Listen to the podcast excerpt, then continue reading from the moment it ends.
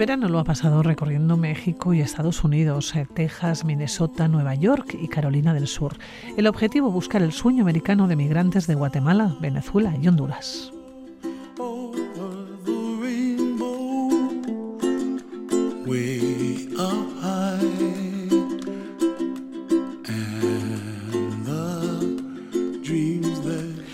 Dos meses en los que ha compartido suelo con una familia de Venezuela que llegó a Nueva York tras cruzar el río Bravo.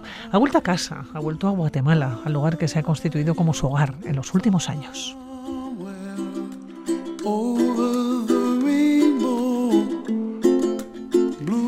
Asier Vera, periodista, activista social, muy involucrado en todos los asuntos que tienen que ver con los derechos humanos. Asier, ¿cómo estás? Bienvenido. ¿Qué tal? Pues un placer, como siempre, estar en Radio Victoria. Muy bien, estamos muy bien.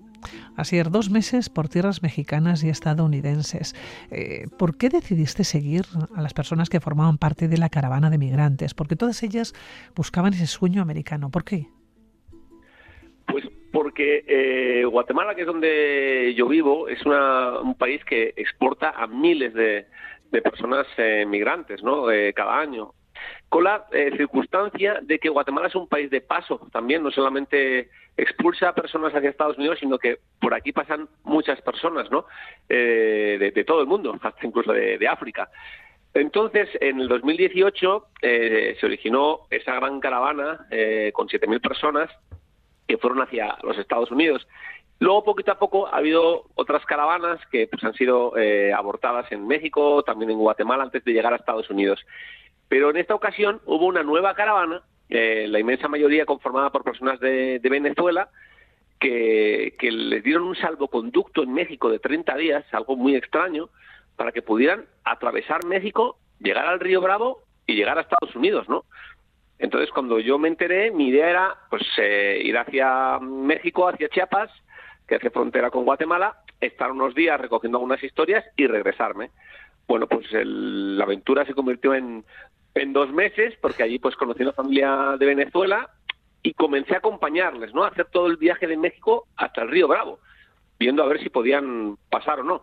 Pues efectivamente pasaron, llegaron a la ciudad de Nueva York y pues ahora se encuentran eh, viviendo en Nueva York, ¿no? En, Brooklyn. Es algo pues eh, increíble, pero que, que lo consiguen. Eh, los sueños de estas personas venían desde Chile habían recorrido todos los países desde Chile hasta llegar a Nueva York con una bebé y con, tres niños eh, pequeños. Eh, eso para mí pues fue muy impactante, ¿no?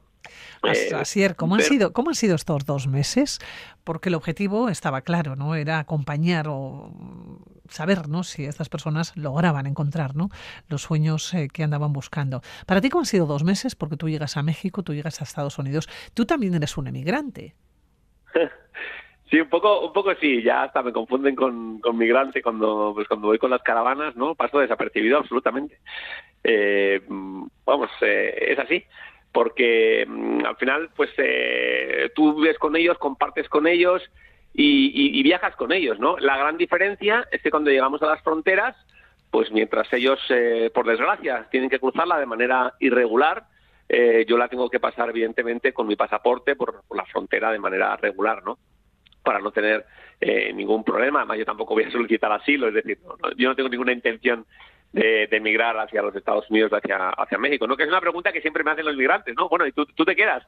Digo, no, no, yo no me quedo, regreso. Además, yo regreso a Guatemala, que es algo que ellos no entienden, porque ellos huyen de estos países, ¿no? Entonces yo regreso al, país, uno de los países de los que ellos huyen, ¿no? Porque mis circunstancias son absolutamente diferentes y no tienen eh, nada que ver, ¿no? Eh, son intensos, son dos meses muy intensos, donde evidentemente no sufres lo que sufren ellos, pero bueno, sí que pues llegas a dormir en la calle, llegas a comer pues las comidas que les dan, em, llegas a, ser asaltado también por policías mexicanos en el viaje. En un viaje, pues eh, los migrantes fueron asaltados hasta siete veces por la policía mexicana que les bajaron, les obligaron a descender del autobús para asaltarles, directamente para exigirles dinero para continuar con el viaje, ¿no? A mí solo me eh, exigieron bajar en la primera vez. Como vieron que era un periodista, eh, ahí se lo pensaron. Y ahí no les quitaron el dinero. Pero los seis viajes siguientes, las seis paradas siguientes de la policía, policía por decir algo, porque muchos son del, crimen organizado, ya a mí no me bajaron. Porque al parecer, según decían los migrantes, claro, dieron aviso de que iba un periodista arriba y, y hacían bajar a todos los hombres del autobús, menos a mí, que yo me quedaba arriba, ¿no? Y cuando ellos regresaban de, en plena madrugada, de haber estado en la calle, haber sido asaltados por la policía, venían con caras eh, tremendas porque me decían ya nos han quitado más y nos han quitado más y nos han quitado más y cada vez tenían menos dinero no eh, un viaje duro y incluso se pasa miedo también claro. Has dormido en la calle se ha pasado miedo hablabas de México pero cuando llegas ya a Estados Unidos en Texas Minnesota Nueva York y Carolina del Sur cómo ha sido ese viaje cómo ha sido esa estancia has llegado a dormir en el suelo también en la calle? Eh, bueno, ha sido muy, ha sido muy intenso. He llegado a dormir en un, en un hotel pues con, con, drogadictos en, en, Nueva York porque, bueno, o sea, el nivel de inflación que hay en Estados Unidos yo no me lo esperaba. Eh, es tremendo. O sea, los precios son desorbitados. Ello coincidió con la caída del euro, con el desplome del euro, es decir, todo era muchísimo más caro y es que, eh, bueno, te diré que, que el, el, hotel más económico que podías dormir, por ejemplo, en Texas, eran 160 dólares la noche en un hotel de carretera mm, de, muy poco nivel. En Nueva York, en Chinatown, eh, pues tuve que dormir por 70 eh, dólares la, noche en un hotel eh, de dos metros cuadrados y donde vivían homeless y gente adicta, pues a drogadicta, ¿no? O sea, situaciones muy duras. Imagínate cuando llegan de, migrantes, ¿no? Que pues, pues no, no tienen nada allí, pues tienen que buscarse un poco la vida. Lo que sí que hay en Nueva York que es sorprendente es eh, un respaldo social brutal del, del, ayuntamiento de Nueva York, que cuando llegan los migrantes, pues van a los lo que se denominan los shelters. Entonces allí les dan una vivienda a las familias, ellos no tienen que pagar nada, la vivienda incluye agua, luz, internet, les dan un bono de comida para que puedan eh, adquirir eh, comida. A los niños y niñas se les escolariza inmediatamente también se les da como un bono para que puedan eh, tener asistencia médica. Es increíble, ¿no? Eso que esperamos, ese rechazo de Estados Unidos hacia los migrantes, mm, yo no lo vi. Yo vi al contrario, vi una, una acogida tremenda. Es cierto que depende del Estado. En Texas no les dan nada. Todos los migrantes ya saben que en Texas no se tienen que quedar. Entonces, toman autobuses y van hacia el norte. El Estado de Nueva York, o sea, en Nueva York les, les, es increíble la ayuda que les dan. Yo sorprendido estaba. Entonces, coincidió en Nueva York que debido a la inflación y a la subida de los precios de los alquileres, muchas familias se han quedado en la calle. Entonces, eh, había colas inmensas en ese lugar que es como se llaman los pubs, que es como un sitio de que asisten a personas sin hogar, lleno de personas estadounidenses que coincidían con muchas personas migrantes que tampoco tenían vivienda, ¿no? y poquito a poco los funcionarios les iban dando una, una vivienda en, un bloque de viviendas y, yo estuve fuera, ¿no? Eh, viéndolo y, el barrio estaba bien. O sea, llegan y les dan una, una vivienda, ¿no? A la espera de todo el proceso judicial, pero que no se quedan en la calle tirados. Es algo. pero hablamos del estado de Nueva York, eh, pero también has hablado de Texas, Carolina del Sur, Minnesota.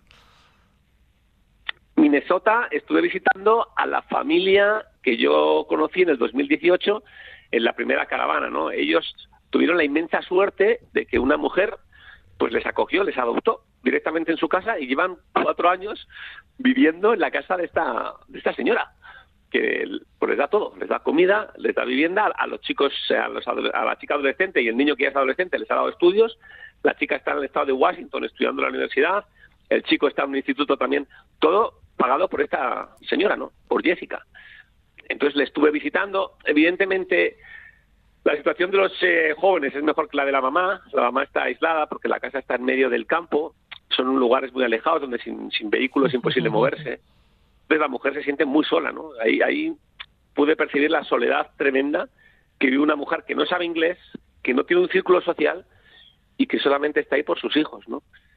De ahí dimos el salto hacia, hacia Carolina del Sur, donde había otras familias que yo conocí en la caravana del 2018, de tres adolescentes, yo las conocí siendo niñas, ya son adolescentes y bueno, una situación muy dura de las adolescentes, cero adaptadas a Estados Unidos, eh, pasando depresión, pasando problemas psicológicos y, mucha soledad, mucha soledad, porque no, no encuentran su lugar, ¿no?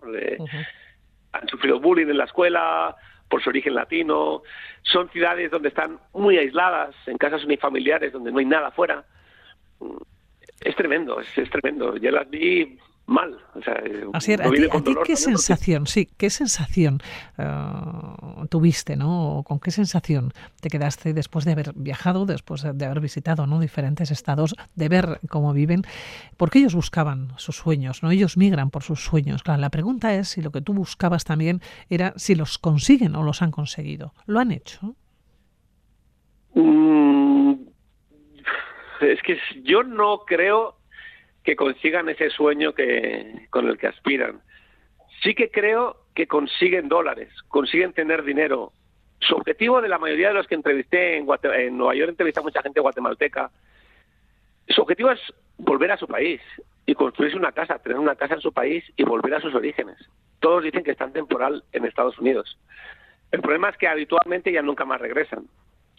Su sueño es ese, ¿no? Primero sueñan con ir, y cuando están allí sueñan con regresar y construirse su casa y tener una estabilidad ¿no? en el país de origen.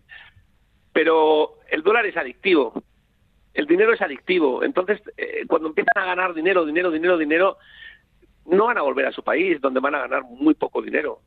Entonces ya van construyendo su vida ya, que está en torno siempre al dinero y, y a poseer. Pero no, yo no veo esa felicidad, no veo que, encuentren una estabilidad emocional. Allí están explotados, mil horas trabajando mm, para pagar miles de dólares de alquiler cada al, mes, porque todo es carísimo. Entonces es como la mm, pescadilla que se come la cola, ¿no? Ellos quieren ahorrar, pero no pueden ahorrar, pero es verdad que tienen dinero. Las chicas pues tenían sus iPhone y tenían sus relojes con internet y tenían su ropa. O sea, que notas que han progresado económicamente, pero no hay más. Yo no vi más, no vi verlas bien. A mí me hubiera gustado verlas bien, verlas contentas, verlas que, que, están a gusto en la, ciudad en la que se están y no, no, no es así. Eh, la mujer de Minnesota tampoco. Eh, la gente guatemalteca que entrevisté en Nueva York tampoco. ¿Qué te decían? ¿Qué te decían los, eh, los guatemaltecos que estaban en Nueva York? Pues claro que pues que extrañaban mucho su tierra, que extrañaban mucho a la familia que han dejado. Mucha gente deja hijos en su país de origen, entonces van ahí solo a trabajar viven en cuartos de durmiendo dos, tres personas en el mismo cuarto. Mm, condiciones horribles, claro, porque eh, luego yo estuve en el barrio de Queens, que es un barrio latino, una, una de las calles, ¿no? Bueno, eh, era, era, increíble, ¿no? O sea, era una mezcla de América Latina en, en, una misma calle, Colombia, Venezuela, Perú, Bolivia. Era, era increíble la, la cantidad de gente latina que está allí desarraigada absolutamente y como están tan desarraigados, buscan esos pequeños huequecitos donde se sienten de su país. Esa cafetería colombiana, esa discoteca venezolana, esas tiendecitas, había unas tiendas que yo visité eh, guatemaltecas, ¿no? que se llaman el Quetzalito.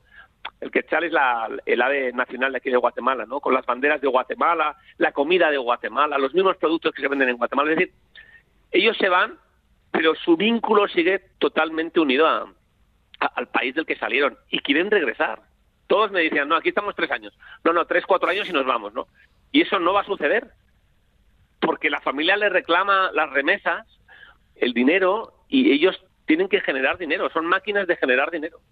Pero su felicidad la dejan en, en, su país. No, no, es muy difícil ser feliz en, en un país tan duro como Estados Unidos y más en una ciudad tan dura como es Nueva York, ¿no? Con el miedo siempre, la espada de Damocles, la deportación porque todos, la, inmensa mayoría llega de manera irregular y no, no hace los trámites en la corte para pedir asilo, ¿no? No, no, ellos llegan con un coyote, eh, se cuelan en Estados Unidos y allí viven hasta que tengan un error, eh, cometan un delito y puedan ser detenidos y deportados, ¿no? Y si no cometen ningún delito, pues no les va a pasar nada, porque normalmente pues no les van a deportar. Así es, ¿cómo volviste? Eh, ¿Cómo volviste tú a Guatemala? Bueno, eh, pues uno vuelve triste porque yo, pues eh, a las niñas que conocí en la caravana, que pues eh, te diré que cuando estaba en la caravana la gente decía que eran mis hijas, ¿no? Del, vínculo que tenía con ellas, pues yo vine, vine triste, claro, porque a uno le duele. Se están, pues, ya están jugando con las drogas, hay mucho acceso a las drogas en Estados Unidos. Por desgracia, los adolescentes son los primeros que caen en las drogas y encima eres eh, muy vulnerable porque estás en una, ciudad que no conoces, en un país que no conoces. Eh, bueno, pues eh, ya pues tienen ese juego, ese acercamiento a, las drogas. eh, muy depresivas, muy aisladas en su casa, solo con el teléfono las 24 horas. ¿no? Las, yo fui 10 días allá a Carolina y no pude, o sea, interactué, pero no todo lo que yo hubiera querido con ellas, ¿no? Estaban muy aisladas, ya no, no, no les veía ilusionadas.